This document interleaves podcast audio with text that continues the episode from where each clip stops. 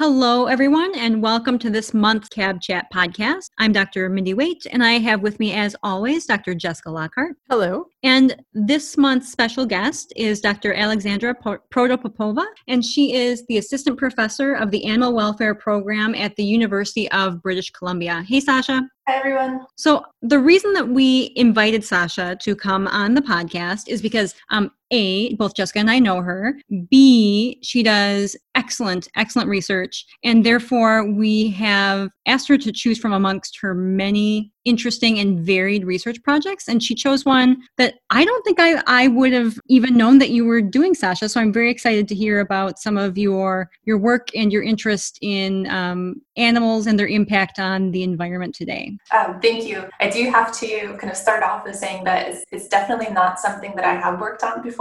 It is something that I'm very interested in, um, and I and I would like to shift into this direction. And so um, it, I'm definitely not an expert in this, but I, but I would like to be, and I would like us to um, consider these aspects as we continue um, doing kind of our, our other research. So before we get into like sort of the the the details and the science, can you tell us just a little bit about yourself? I, I feel like everyone probably knows you, but just in case they don't. Thank you, very kind. Um, absolutely. So my name, my full name is Alexandra Protopopova. Um, I do go by Sasha, um, and I can explain a bit about that. So I'm Russian. Um, I grew up in Russia as a child, and I'm also genetic Russian. Um, and so in Russia, everyone has kind of a big name, a full name, and then you also have a nickname that's associated with that full name. So Alexandra is the full name, and then Sasha is that nickname that's associated with Alexandra. So if you meet another Russian and they're an Alexandra, or Alexander, um, you can call them Sasha, and that's the same name. So it's always the same. Mm-hmm. Oh, I did not know that. Okay.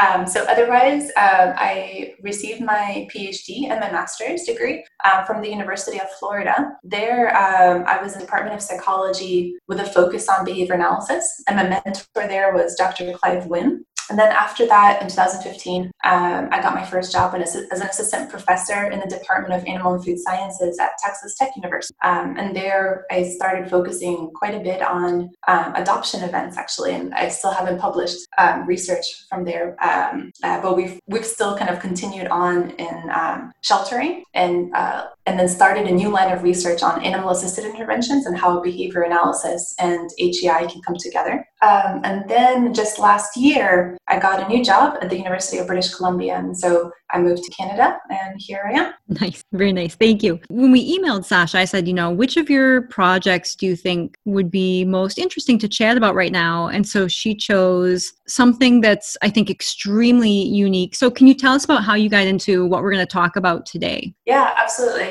Um, I think right around last year, a bit before then, um, I started having perhaps something that could be called a midlife crisis, uh, where I wanted to. You're a little, little young for that, Sasha. uh, reevaluate uh, kind of multiple things, um, and one of those things was was research. What what is the kind of research that we engage in, um, and kind of what is the most impactful type of research that we can do? And um, and I kind of started questioning myself a bit um, because I felt myself going in directions where perhaps it wasn't the most relevant to society in the moment. And so this really led me to thinking thinking about kind of what is it that we can do and what is the most impactful thing we can do as researchers. Um, and one of those things is climate change. And it occurred to me that I have not actually considered climate change in my research at all. Um, and I hadn't considered how the effects of climate change will affect um, our um, kind of field and industry and um, and correspondent research. And so I really want to start focusing on that. But when I say climate change, and and um, and I'm happy to discuss with you guys kind of the um, the mitigation and adaptation strategies for pet ownership, and this is the topic of today. Uh, but I'm really thinking about it um, quite kind of in a broad way. So, what are the kinds of things that are related to climate change, and the kinds of things are inequality, um, issues with um, human migration. So, all of those things um, tie into my future research project. When you were sort of pivoting into this area of the environmental impacts of, of pet ownership or animal ownership in general, there are, there are so many different topics that you could focus on. Um, is there a particular like sub sub area that that you're interested in? Like I know we uh, had had looked at some papers related to like you know the um, environmental impacts of pet food and pet waste and zoonotic diseases, et cetera, et cetera. Uh, is there a particular area that's of most of interest to you, or are you going to take on sort of this broad topic and then look at each of the sub areas separately? Um, that's a really good question because I think I'm not as um, focused at the moment because I'm still very much learning about all these issues and what they mean for us. Um, but the way that I'm thinking about it is that if you think of uh, thinking about climate change, uh, we can separate those thoughts into two different categories one that deals with mitigation and one that deals with adaptation. So, what I mean by that is mitigation are the kinds of questions that deal with trying to reduce our impact um, on climate change. So, for example, those are the kinds of questions that you just mentioned about what is the impact of pet ownership? How much do animals eat? What are they eating? Are some species of animals kind of better um, from from this perspective, from sustainability's perspective, um, to have in your home? And so, those are the kinds of things that deal with mitigation, so reducing our impact. But adaptation is the one that's much more complex and much more interesting and maybe depressing as well. Oh. Um, so, uh, so the kinds of questions in mitigation deal with, we we assume that there is something that we can do to prevent climate change from coming. And I think um, what the scientists that deal with the, with climate change are, are, telling us that that's not quite the case. Mitigation is always good to consider and is always good for us to continue our behaviors that related relate to mitigation, like recycling and um, not using air conditioning or those kinds of things. But ultimately, climate change is here and it's progressing rapidly. And so, adaptation type of questions um, deal with more of those like, okay, well, what is going to be the fallout of this changing climate? What can we expect from society? And how do we adapt our own industry or our own fields, our own research to try to predict the kinds of issues that will be arising and um, and tackle those issues as they come. And so, so it sounds like even though there are the, so there are these two different pieces to it, you indicated that like the adaptation is the more interesting of the two. Is that correct? Well, I think that that's the one that uh, we probably uh, that's probably the most impactful. Okay. Uh, and so, do you do you have an idea of where uh, where your focus is going to lean? I think perhaps both. Uh, but uh, I rely quite heavily on um, on student researchers in my lab, and so I have a few uh, incoming graduate students that are going to be focused on several issues um, that relate to these kind of questions, both um, adaptation and mitigation. So now, uh, first, for example, in the mitigation category, we're now starting to explore kind of alternative species for companion animal ownership. So, for example, rats pet rats. Um, if you consider what kind of, from a sustainability perspective, um, clearly rats are much more sustainable as a companion animal than a dog, especially if you're considering a large breed dog that perhaps has heavy fur on them, uh, that requires quite a bit of exercise, that forces you to utilize your car to go into um, a faraway trail. And so here with a big dog that's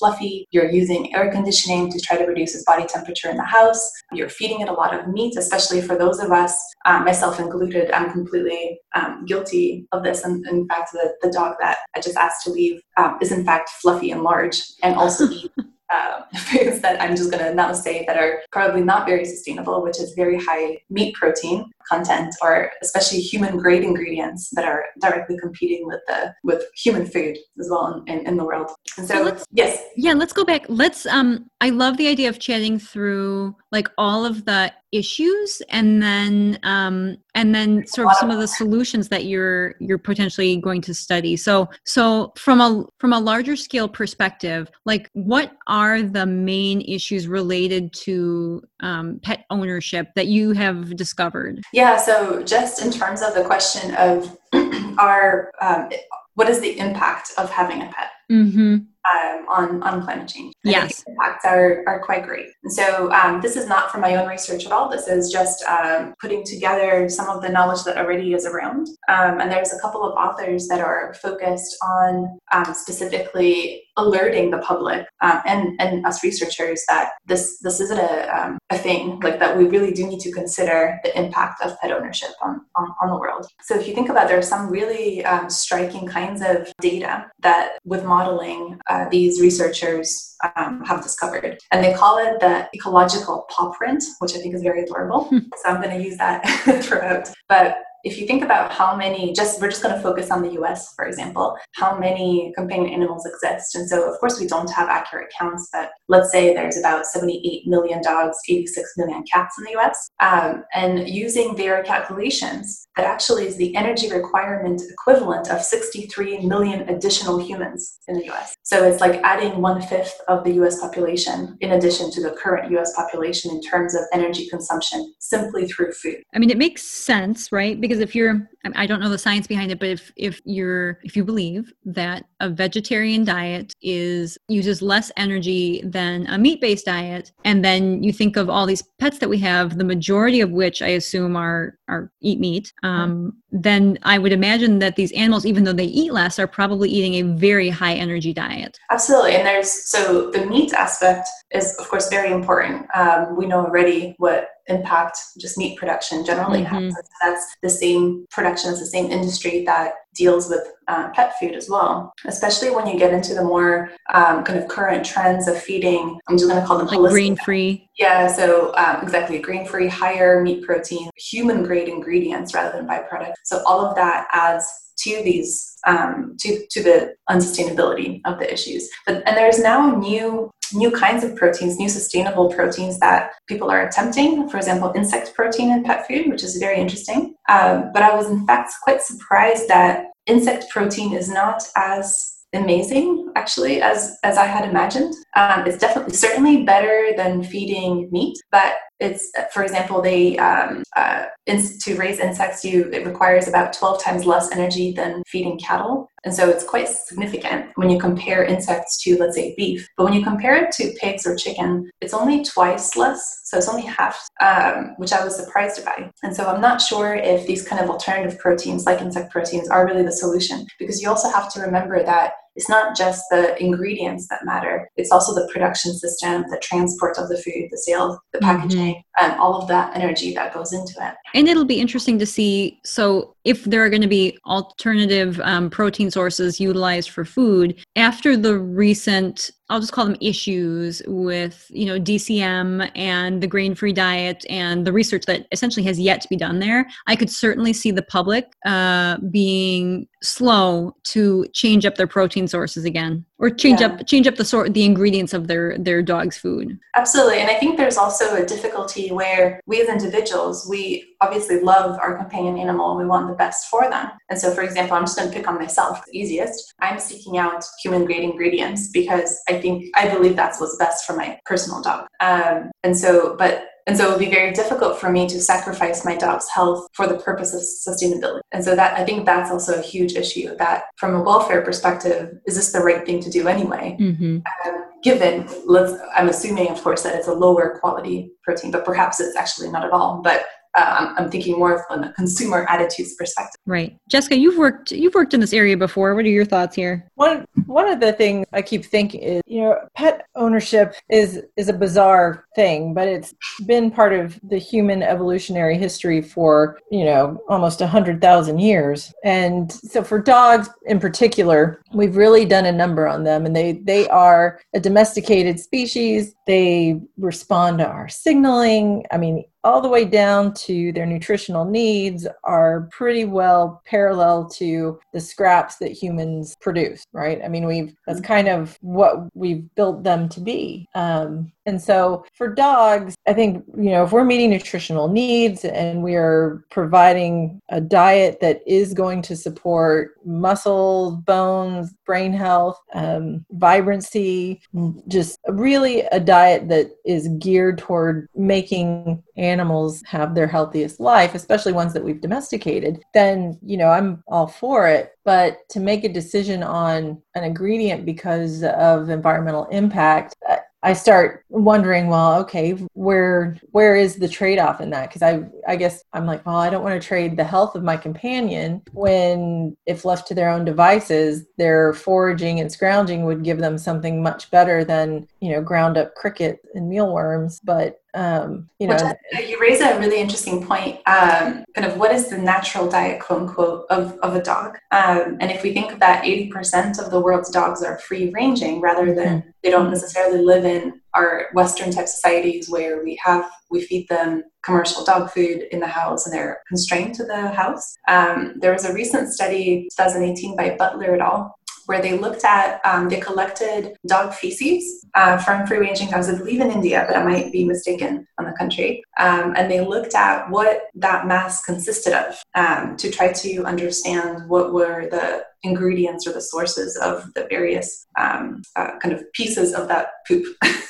How much, what, what do dogs actually eat? Um, and interestingly, my favorite um, finding there was that 21% of the mass came from human feces. I knew you were going to say that. Oh, God. it's my favorite uh, piece of data ever.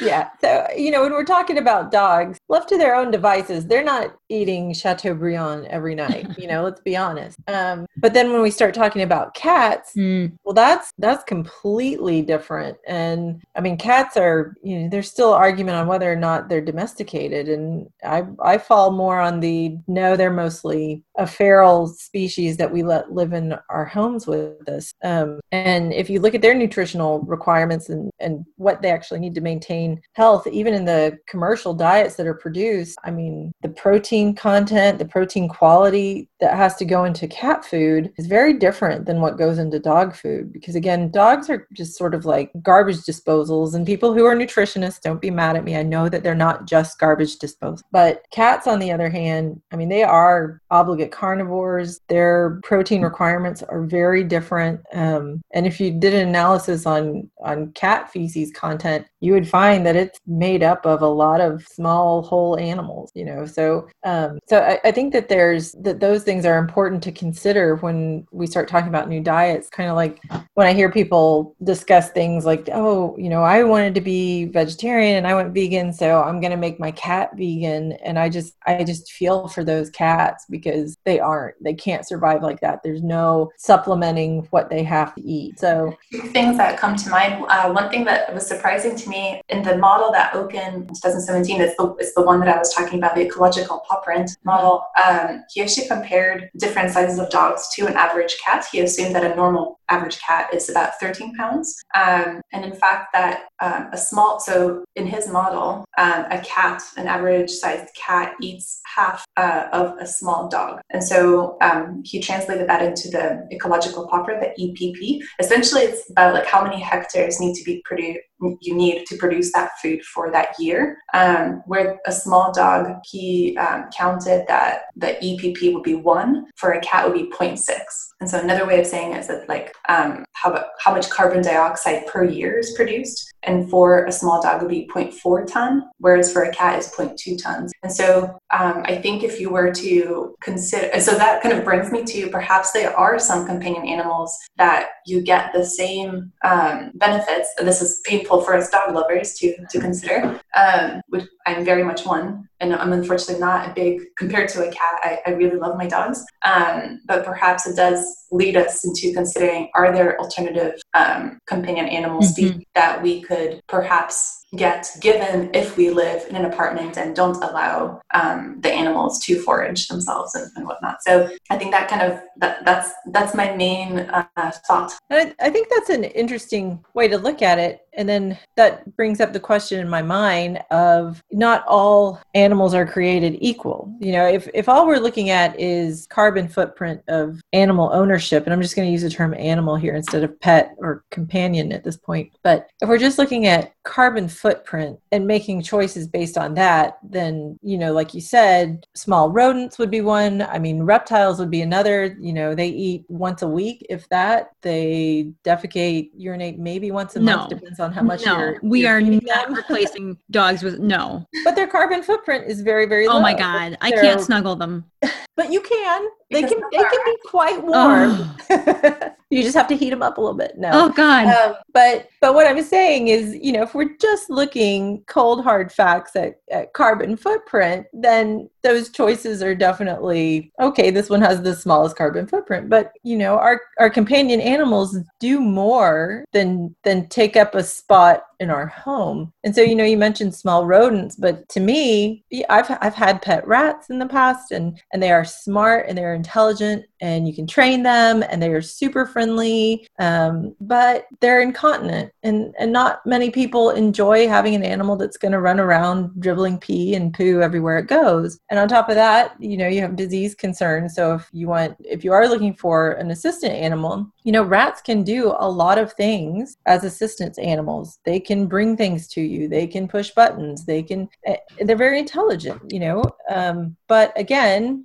is is that the right fit for the job? So i think that there's i think it's fascinating to think about the fact that our our pets are adding to our carbon footprint. You know in my mind it's always been like well it's just a dog and and it's great. And, and it couldn't possibly do anything to the environment except make it better. Um, i think some things I, i'm definitely also in agreement where there's definitely things that we can do to for people like us who can't live our lives without dogs. Um, because I, I know there's the people who are listening to this are probably exactly those people as well because cannot live without a dog. Um, so I think there are some strategies that are available to mitigate some of those kind of carbon footprints that that they generate, or that yeah, to make it a bit more sustainable. Um, so I think one of those is certainly food, um, where one thing to consider is thinking about commercial versus home prepared. And by home prepared, I don't mean necessarily buying additional meat that's human grade to add to to cook for your dog. So not like the uh, prey-model raw or um, or even home cooking. What I mean, for example, is that uh, really going back to how we were feeding dogs essentially 100 years ago, or most of the world feeds dogs, and that's really with leftovers. Um, and this is, of course, very complicated and very difficult because it does require quite a bit of education, quite a bit of risk taking as well from the owner's perspective. That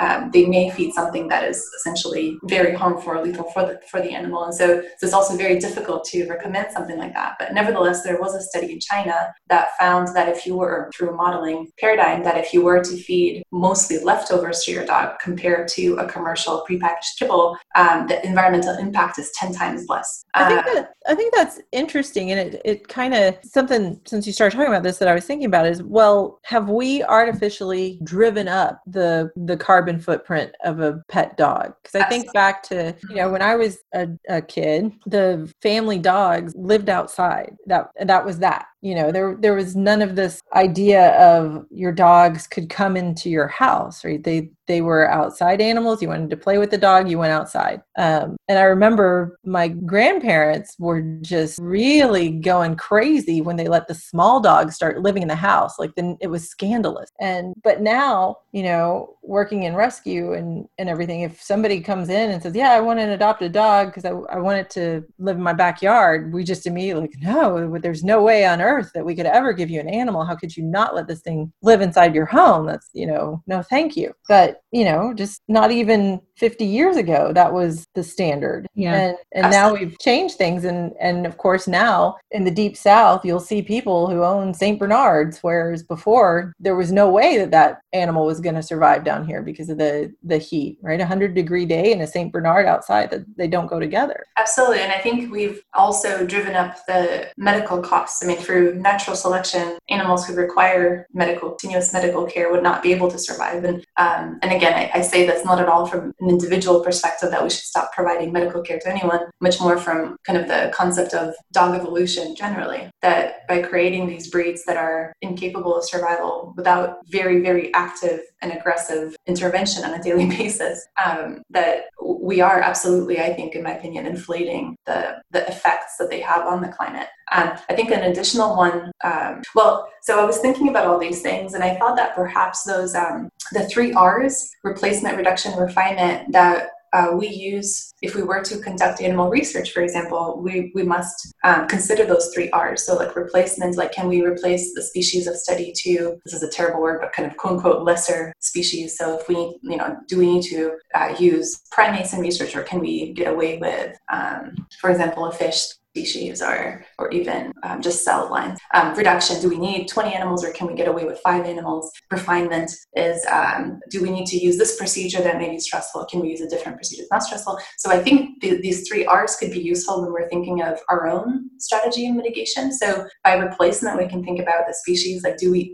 must we have our dog? Um, if we must have our dog, then size: Must we have a f- big fluffy dog, or can we get away with a dog that's more heat tolerant and perhaps smaller, so they don't need as much food? And thinking about breeds, exactly like you said, like a, some breeds have very high exercise requirements that are kind of artificially bred for that. And so with that, if we live in, live in a city, that means we must use our car quite a bit to go on trails. And so all of those things are kind of deal with that replacement. And then reduction, I think this is really important, is must we create new animals? And I and I want to talk about breeding, um, specifically those breeds that are not sustainable. Rather than breeding new animals, why not adopt existing animals? We really do have enough animals at the moment. It's um, and in Canada, I, I, do have to say that if I go to the shelter, it's empty. But this is just a local kind of thing. If you're in Texas, Jessica, I know that obviously if you go to the Dallas shelter, there's there's a ton of animals. And so is it possible for someone to really consider that not only from the welfare perspective, but also specifically from sustainability perspective? And this one thing that's also coming up quite a bit is sharing ownership.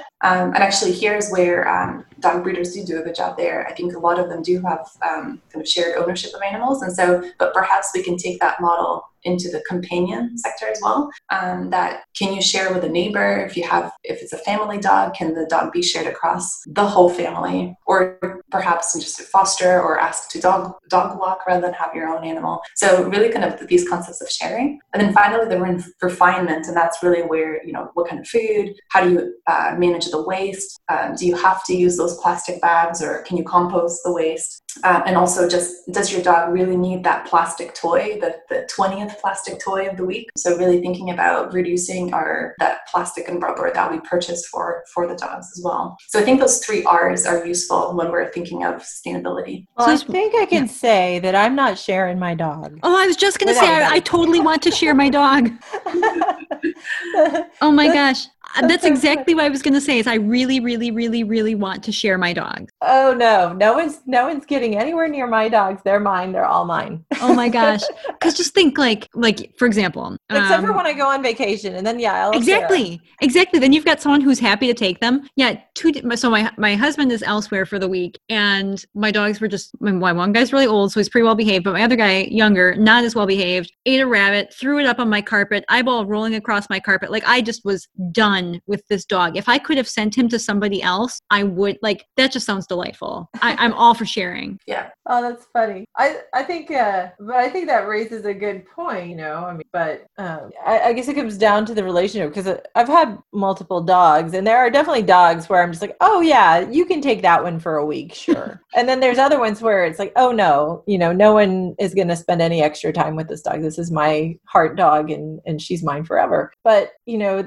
I think that that mirrors kind of the trend in in sheltering right now too, where there is a big push for fosters, and that's basically what fosters are doing, right? They're they're like, okay, well, I'll own the dog for right now until the next person comes along and decides they want the dog, right? And and we're gonna help this animal, you know, transition, and they they incur the expenses of feeding. Um, they incur a lot of the veterinary care expenses. Some shelters can afford to cover everything. Some shelters can't afford to cover anything. So you know where you're fostering for, the experience is going to be a little bit different, but for the most part, the fosters are they're investing financially, they're investing emotionally, they're investing their time, and then the family comes along and says, "Oh, this dog is perfect for us. We'll take it." And then it's you know you hand over the leash and and off they go. Um, but again, it, it is sort of that concept of shared ownership, and and it's working really well mm-hmm. in the shelter community. Um, but I don't know it's it's also not an experience for everyone right because you are falling in love and there isn't a big emotional component to animal ownership and and to own them for a short time or temporarily I think there's some people who just who aren't going to sign up for that emotional impact. So you, it I'm interested to see how to tease apart like these emotional concepts and these emotional buckets that our companions fill versus these, you know, more pragmatic aspects of pet ownership. Well, that brings up a super point, Jessica, because I almost feel like Sasha, when you approach this question, you you almost need to like take five steps back and first say like, what is the function of an animal in our society? Like there are obviously there are multiple functions, but for like pet owners, what is the function of a pet?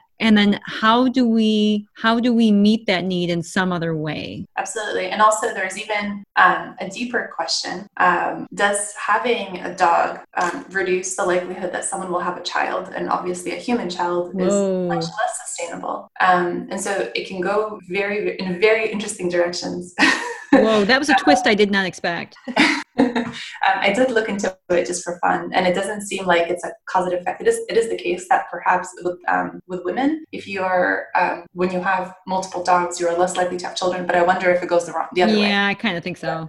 Um, but but still, it's. Um, I think thinking of pet ownership in a very larger um, kind of world understanding of, and it's a very philosophical types of questions. Like um, if you're thinking about what ownership even means, can we own animals and, and kind of um, if you think about how do what is the natural life of a dog in the free ranging it's a community dog. So it is actually always it, it does it's not owned by anyone it's its own animal that multiple people are taking care of. And so so i think that also philosophically asks the question of why do we feel the need to own anything rather than provide support for provide care for? Mm-hmm. um, i think that there is that deeper human you know exactly why do we have in animals? Is it to control another life or, or not? And, and i have a feeling that a lot of us um, myself included i'm including all of if there's anything that's perceived criticism it's directed at myself that is it the case that we we have this innate desire to control other living or is it just to provide care? And so i think in that case if we answer that question we can kind of get a bit of a better understanding of whether this fostering is sufficient or do we need to have that continuous control? Yeah and i think um, the other aspect i was sort of thinking of obviously some people have have animals because they're useful. Like i'm thinking of you know anyone who has a dog that actually acts as a shepherd. Uh, or I would imagine there's also a subset of people who for example maybe some show dogs who aren't necessarily controlling a life or you know getting emotional support but are maybe there's a status attached to it or potentially finances. So it's almost like you're not you're you're almost switching over from studying like animal behavior to studying human behavior. Um, totally. And i think that what i'm interested interested in is this human animal interaction, but in the, this kind of grander scheme of things. Mm-hmm. And actually, I want to go back to the point where I think you raised a super interesting one about like the shepherds actually doing a job. So, um, like for example, horses are used for transport, and if we theoretically can use horses, actually, I don't, I haven't calculated any of the, um, or haven't looked in the research that calculated any of the impact of horse ownership. I don't know what that what that is. Um, but if you think of what it the it, it's essentially substituting animal labor to um, uh, like machinery. And if and, and, if we think of what are the sustainability differences there so perhaps having a car um, so using a jeep to herd your sheep compared to using a shepherd dog to herd the sheep i'm, I'm suspecting that the tractor or the jeep is is worse than the, the dog, even if the, the shepherd eats a lot of meat um, and, and has that, you know, the full, all of the, none of the three R's, for example. So I think everything is more complicated than this kind of initial quick um, overview. So given the, the multiple areas and like sort of the, the multiple layers of questions, where, where are you uh, thinking you're going to start? Oh gosh, I have no idea is the, issue. So um, I mentioned I have graduate students coming in and um, so I think instead of trying to tackle any of this issue kind of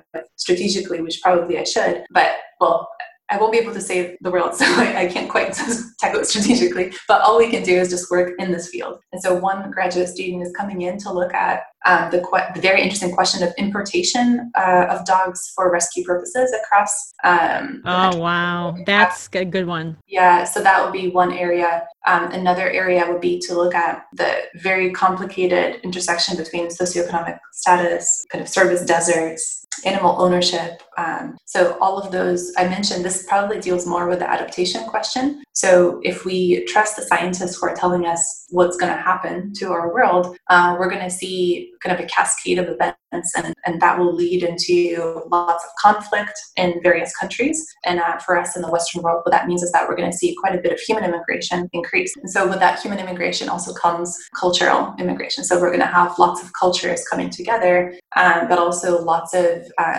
inequity that's probably going to be getting even more um, severe. Uh, and so, what does that mean? And um, and actually, I think COVID has allowed us a glimpse into what that means. So again, also with climate change, not only is human migration going to be happening, but we're also going to be seeing emergent diseases as the um, as the glaciers melt. We're going to see some really interesting pathogens that we have not seen before, um, which is fun, something to look forward to. So, oh my gosh pandemics. But with that, how, what does that mean for us in terms of companion animals? Um, there's a really nice initiative uh, that is started, I think, by the group American Pets Alive, but they are, and, and others, where they're trying to um, exactly create these adaptation strategies. So with COVID, we have an opportunity to do so to kind of predict the future a bit. Uh, like, for example, now that we're predicting an economic depression coming up in the US, for example, that what that is going to mean is that people are going to lose their housing. So housing is going to be insecure. Does that mean that we're going to have more people losing their housing and not being able to take care of animals? So we'll, probably the shelters are going to see more need from their communities in assistance with with animals. And so and so the group that I mentioned and others are trying to kind of predict that and prepare their shelters to take on not just additional animals, not necessarily to take on uh, just higher intakes, but instead what kind of services can we be providing to the community community to mitigate those issues as they come up. Uh, and so that that's what adaptation means is that we're predicting those that those issues that will come up in the future. And COVID has given us a nice example of it. And what what are the preparation steps that are required to meet those new needs that are going to come up? Just out of curiosity, Jessica, are you guys chatting about that at all?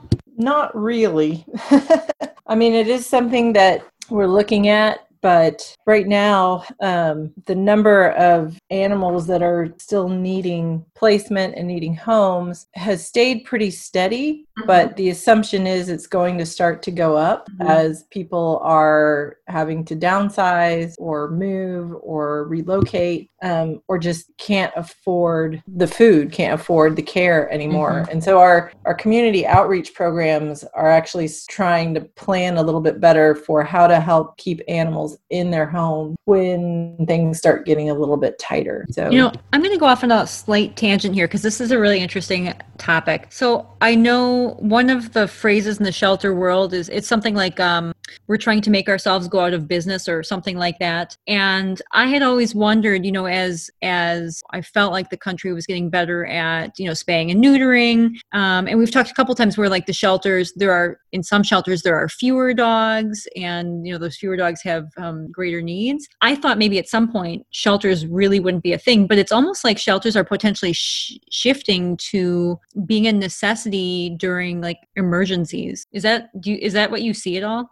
Uh, personally, I, I, definitely agree with that. I think I've I've seen that perspective where they're going out of business, but I think it's what what that what we mean by that is certainly just a shift into yeah. community initiatives and um, providing services rather than the simple kind of concept of just we take in animals and house them. Yeah, and that you know with with every natural disaster that's happened, I mean shelters have stepped up and stepped in and been a big part of the community rebuilding. And I, think if if people aren't familiar with pet ownership, and there really are people out there who just don't own pets, and I can't wrap my head around that, but they exist. Um, they I think people who have never owned pets or have never had desire to own pets don't understand the role that companion animals play in the majority of people's lives. So I think pet ownership is probably more the norm than not at this point, especially in the US and in most first world countries. And these animals play a significant role. I mean, they are family members. They're not just an accessory. It's not, you know, okay, I've got a house, a couch, now I need the dog to go on the end table. It, it, they they are family members. They are constant companions. They are emotional support. They are, you know,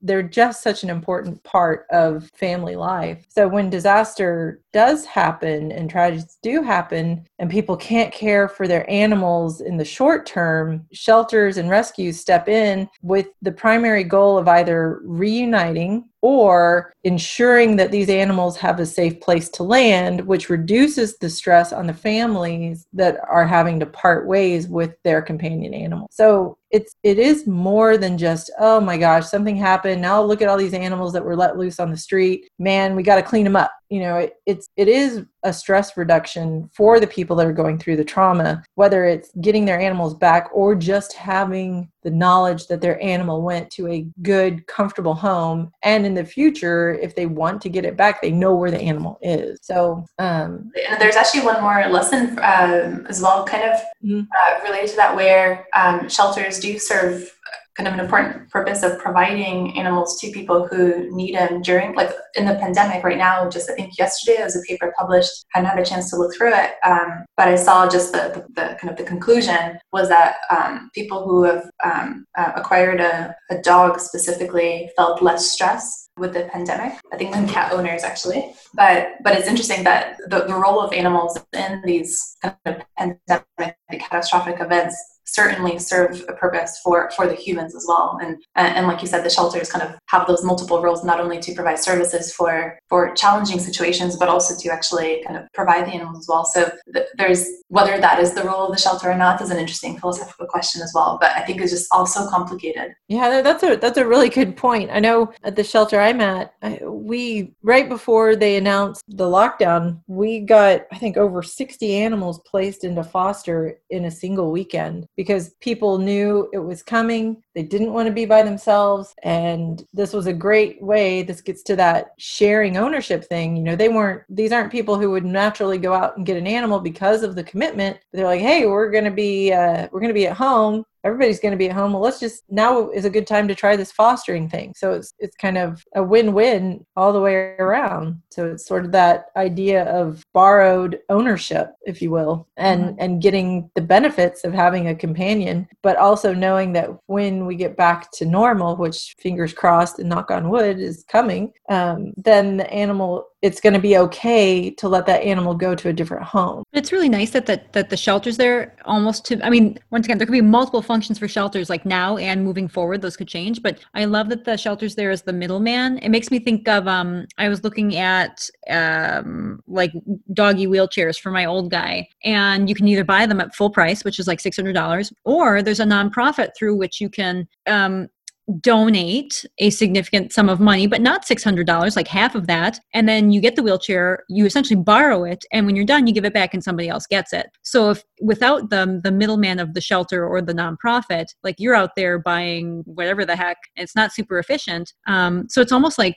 do you think the shelter at some point might become that middleman of, um, hey, we're all going to borrow these dogs and everyone's going to win and mm, it's financially feasible? We, we actually have a program called borrow a buddy where you can come in and and you can take an animal on a walk. You want to go for a walk today? Hey we've got a dog that wants out come and come and take it take it on a walk you want to go home and take a nap over lunch you can check out a dog and take it with you for a quick nap in your house um, you want it for a weekend you know so so we i think that's a that's a really good point a good question Sasha, that'd be something that would be really interesting to study. Is like if if a local shelter has that option, how efficient is that? Um, you know, outcome wise, and does it does it um, function the same as having your own dog? Does it meet that need? That would be a really cool one if if you have a shelter near you who does that. Absolutely, I think the foster research that's now starting to come out from um, Lisa Gunter primarily um, is is definitely shedding light onto that from and also from the animal perspective as well. What does that do to the stress levels of dogs when they enter multiple homes, and it seems like it's actually not as severe as one might imagine. Um, so I think there's yeah, there's definitely research coming out from that, and I think it's, it's it definitely should and, and will expand. So, um, given that that you have all these potential like levels and areas for the people who are listening, some of whom are going to be pet owners and some of whom are probably going to be professionals, what are some of like the the main points that you want them to like really chew on and take home with? Well, I think the um, just that it's not negligible um, the effect of companion animals on um, climate change, and that we definitely need to take some responsibility, and that owning a, an animal in your home is a luxury rather than kind of this right. And so I say that actually now I, I think I'm going to contradict myself. Uh, uh, it's not necessarily luxury, but what I mean is that it's um, it's something that um, one might think through. So not just kind of be mindless and okay, I'm going to feed the best food, but, what responsibility do I have to play in it? One kind of funny part, I just relatively kind of just for fun, I counted if we were to have a pet tax, what that could be, um, and I based that on the flight tax. So kind of if you can, um, if you were to use an airplane, you could essentially pay your own tax um, through various companies. And so based on that, um, just for fun, uh, one year of a small sized dog will be equivalent to a four hour flight so you should probably pay $96 for tax a year. So it's not so much. A medium sized dog will be a 13 hour flight at $312. And a large sized dog, it's about a 34 hour flight for $816 a year. And a cat would be just $48 a year. So, so if someone uh, is feeling particularly guilty about their animal, one can always pay for through that. but otherwise, I think just just being a bit more conscious about what kind of choices we're, um, we're what we're doing with our companion animals, and really kind of think through what our actions um, do to the planet. But I think for professionals, this is more for pet owners, um, but for professionals, I'd love for us to follow the steps that shelters are, are doing in predicting the future of it and really trying to understand in the kind of in the animal welfare fields, uh, what are the kinds of issues that will be coming up in the next 10, 20, 50 years? And can we establish programs now and because now it's not a catastrophe well now it actually is a catastrophe but if the worst ones are yet to come what can we do now to prepare for those things? And for us researchers i want us to ask the question of ourselves well what are those things um, what are the questions can we provide guidance to animal welfare agencies so that they could then make decisions and create those programs now to prepare for future? Um, so what are the kinds of things that we can study now that will be useful for that future? And then i think my very last question to you would be do you i know you just um, you just started the new job essentially but do you have any recommendations for resources? If people want to learn more are you going to put things up on your website or other places you'd recommend they go to look? Um, no i don't really have a website like that. Um, it would probably be to i'm not sure there is a whole lot of research right. on companionship. So i think the some of the papers i have sent you guys in terms of food um, or just the, the ecological paw print type research i think that would be a great place to start. But i think most of it is is to is not necessarily to uh, doing a reading. I think it's more of kind of thinking about these things and um, and trying to figure out what what it is that we're missing what knowledge are we missing and try to kind of seek out that knowledge. So it's really um, it's really not kind of it, it's it's something that is yet to be done. I think it's not something that is currently done actively. That's good sounds good. Well my thought is i'm excited to have you back in a year to see what you have found. There are just an infinite number of questions in this area so i'm really excited to see where your students go. Um, jessica any other questions? Nothing that i can think of right off the top of my head but i, I think it's it's interesting. I'd like to see how you tease apart kind of you know the the reality of pet ownership versus the you know like you were saying the, these carbon footprint type of things or or even if it's something that you need to tease apart right? Is it just more being mindful about what pet ownership means environmentally either to you or your community? Um, or is it you know we need to think rethink pet ownership in general yeah, from multiple angles, probably. Exactly. I was thinking it's such a complicated question because from the animal welfare perspective, that's yeah. that's its own topic by itself. What does it mean to uh, be a pet? Yeah, mm-hmm. for sure. Okay, well, we will have Sasha back uh, in a year, and we will see what she has found. Thank you so much, Sasha. In a yeah. year. Yeah, yeah. yeah. yeah. yeah. but thank you so much for coming on the show. We really appreciate it, and this was a very um, a very different conversation than what we typically have, so it was pretty fun. Thank you. I enjoyed it a lot.